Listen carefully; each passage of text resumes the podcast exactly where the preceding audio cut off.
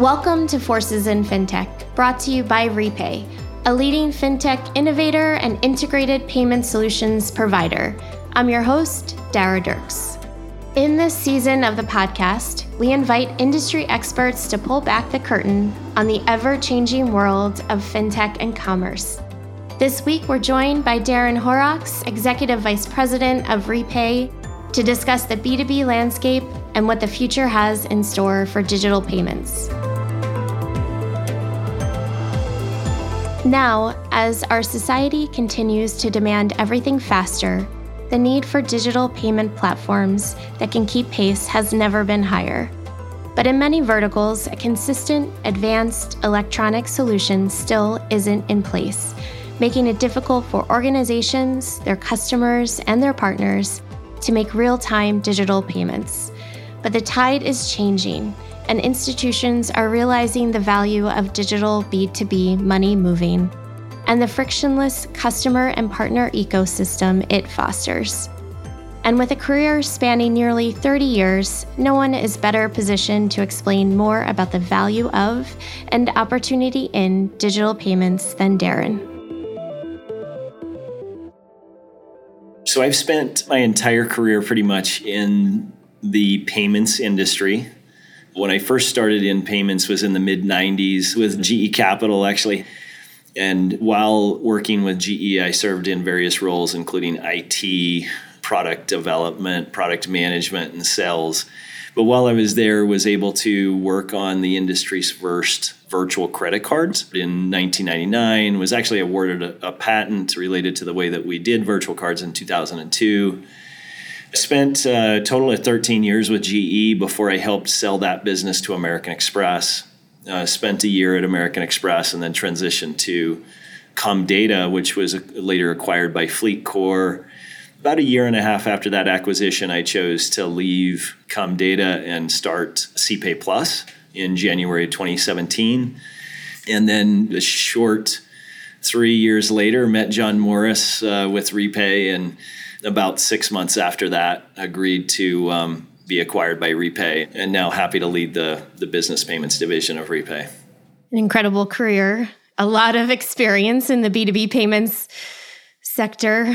Speaking of, it would be great to hear your thoughts on the evolution in B2B payments, where we came from, where we are today, and then also a little more about the industry TAM and makeup. So, just in general, about the B2B payments landscape when I think about the evolution of it, where we came from is really sort of ancillary to how businesses moved money from one business to another. And, and in the U- US, it's been paper dominated. Even since you know the mid 90s, it's more than 50% of B2B payments are still made via paper check. But we've seen a great acceleration towards digitization. And I think that's been driven by a few different things. One is as consumers, we've demanded more automation for our own consumer behavior.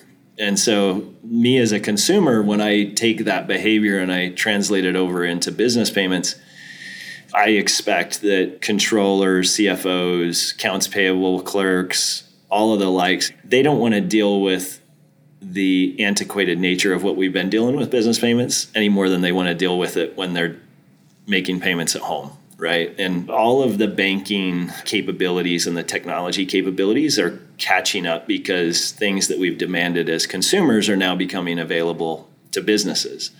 And as such the adoption of the things that we've made available has accelerated. And the pandemic has also driven that acceleration as well. Anecdotally prior to being acquired by Repay, we had a big focus on the automotive vertical. And of course, March of 2020 occurs and we have the lockdown.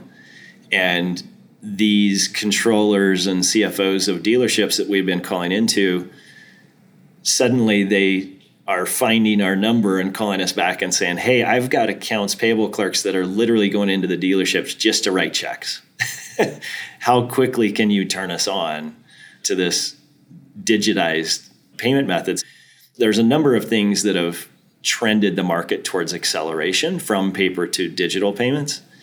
But you asked about the TAM, it's enormous, right? Because even as a small business, I have to pay my bills, right? Which means I have vendors to pay. And whether I'm making payments or whether I'm receiving payments, everybody needs to be able to do it. And so there's certain verticals that we focused on where the TAM is greater than $3 trillion.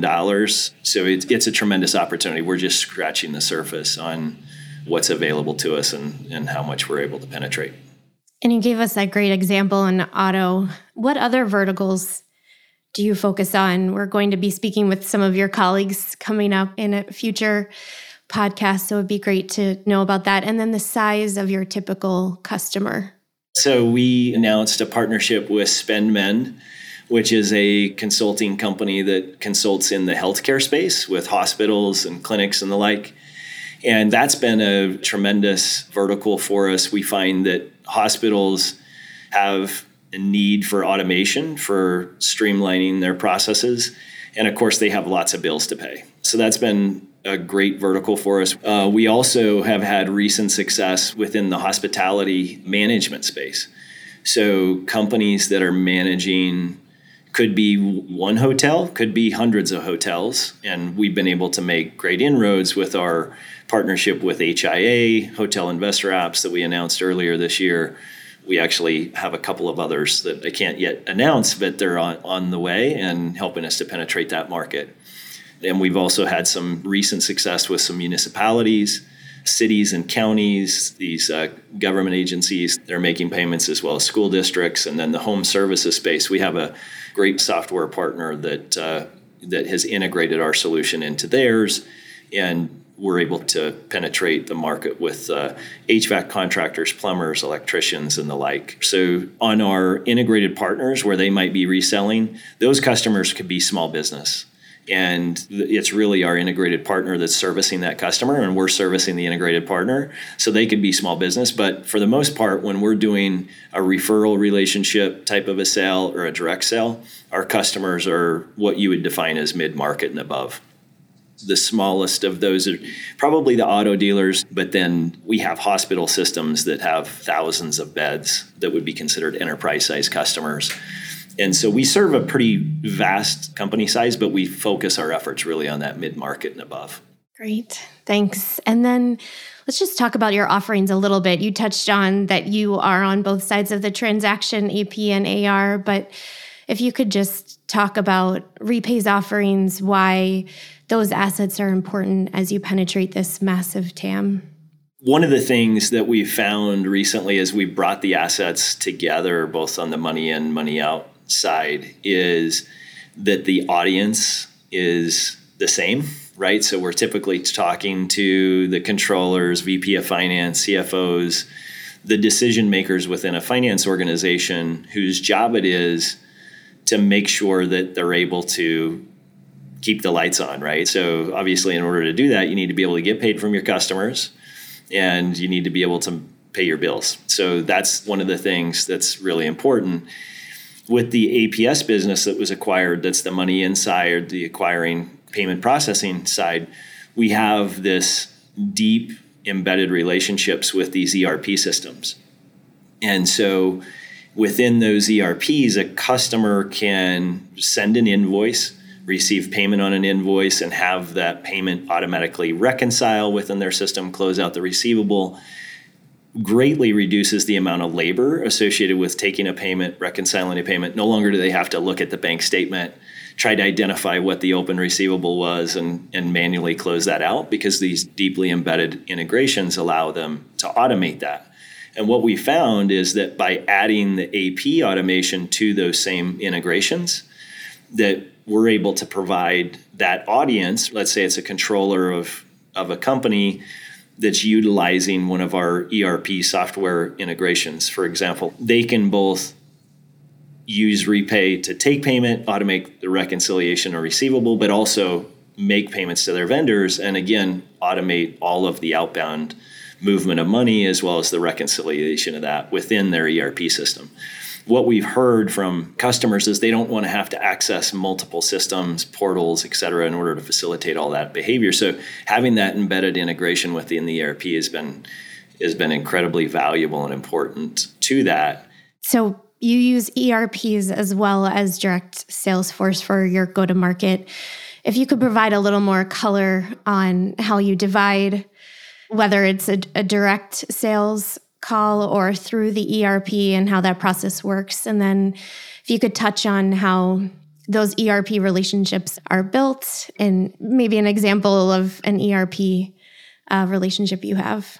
Just to clarify a little bit with the ERP integrations that we have, typically a lot of these systems will be sold through value added reseller partners. For example, Acumatica relies on the VAR community to sell into business clients, to install Acumatica, to make sure it's deployed to their needs. So we have a vast number of relationships in that VAR community who have relationships with Repay in order to introduce Repay or to just sell the Repay payments package as part of the ERP as they install it for a customer.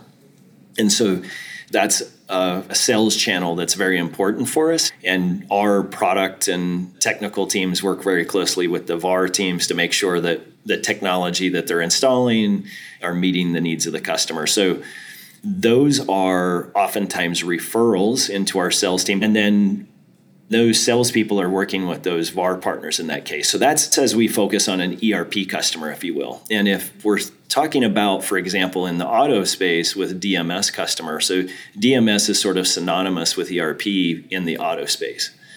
And so we also have integrations with these DMS partners. However, there really doesn't exist such a thing as a VAR partner in that case, right? So we'll have a direct sales team that are calling into auto dealerships, that are meeting dealerships at NADA shows or those types of things and selling direct into those customers the solution that we've built that has an integration into the DMS. And then the third type, kind of talk about a referral type of a relationship, so it's referring something to a salesperson. We've got a real direct sales effort where we're reaching out and calling into a target market. And then we have a true reseller relationship to where a partner of ours would have embedded our technology within theirs. So I made mention of the home services partner that we have to the customer. It looks like their payable solution, but it's repay as the backbone, if you will. And in those cases, it's really just the partner doing the sale 100% themselves. We provide support to the partner and we do the vendor enablement and the management of the payment uh, execution and those types of things. But the, the relationship really exists between the customer and the integrated partner. And then who do you usually compete with in the verticals that you're focused on? The most common competitor is actually in-house processes, right? We still find that most customers are still dealing with antiquated process of cutting checks or, you know, logging into a bank system and doing an ACH but these banks have been offering virtual card solutions, for example, since about 2005. And this tends to be mostly concentrated towards the mid market and enterprise.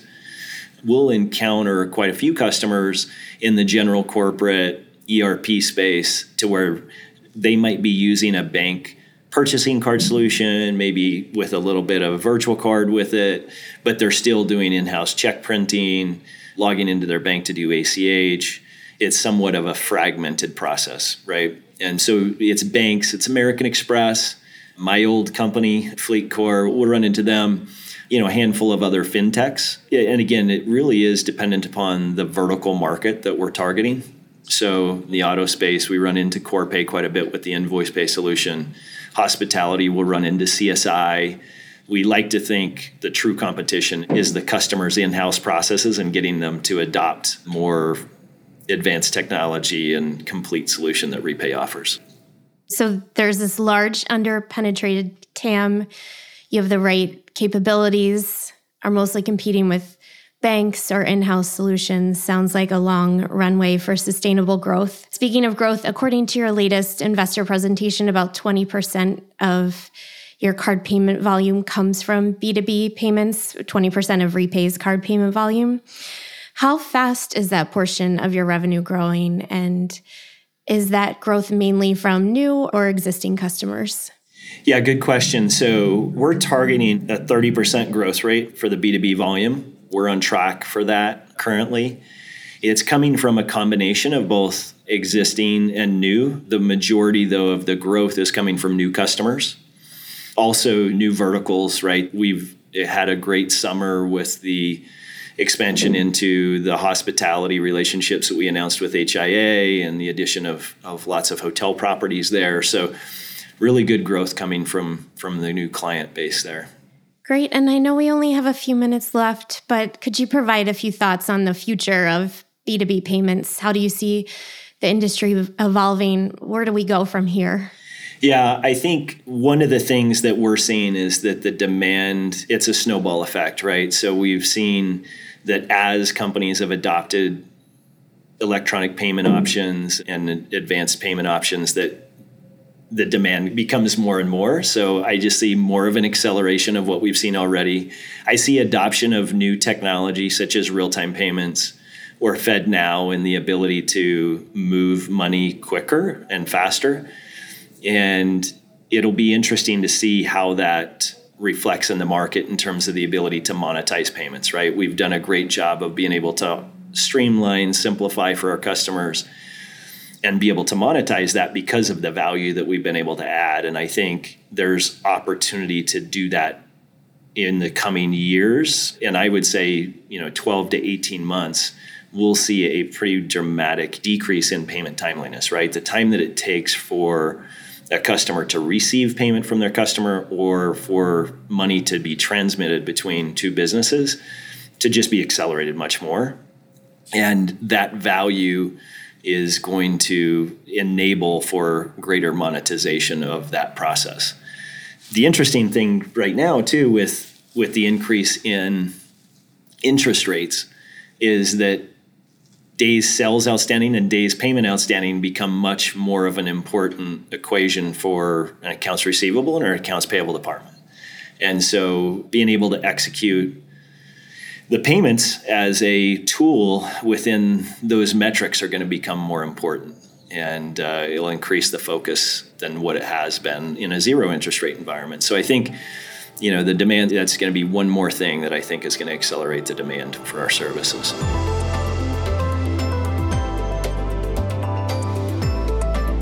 Real time payments and the infrastructure required to implement them may look like a challenge, especially when organizations have become so used to their traditional way of doing things.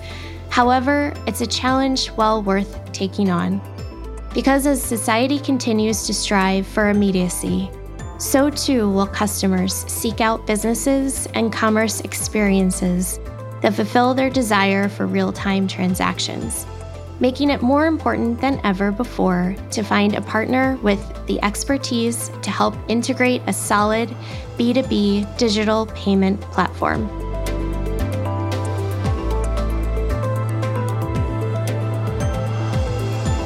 That's it for this episode of Forces in FinTech.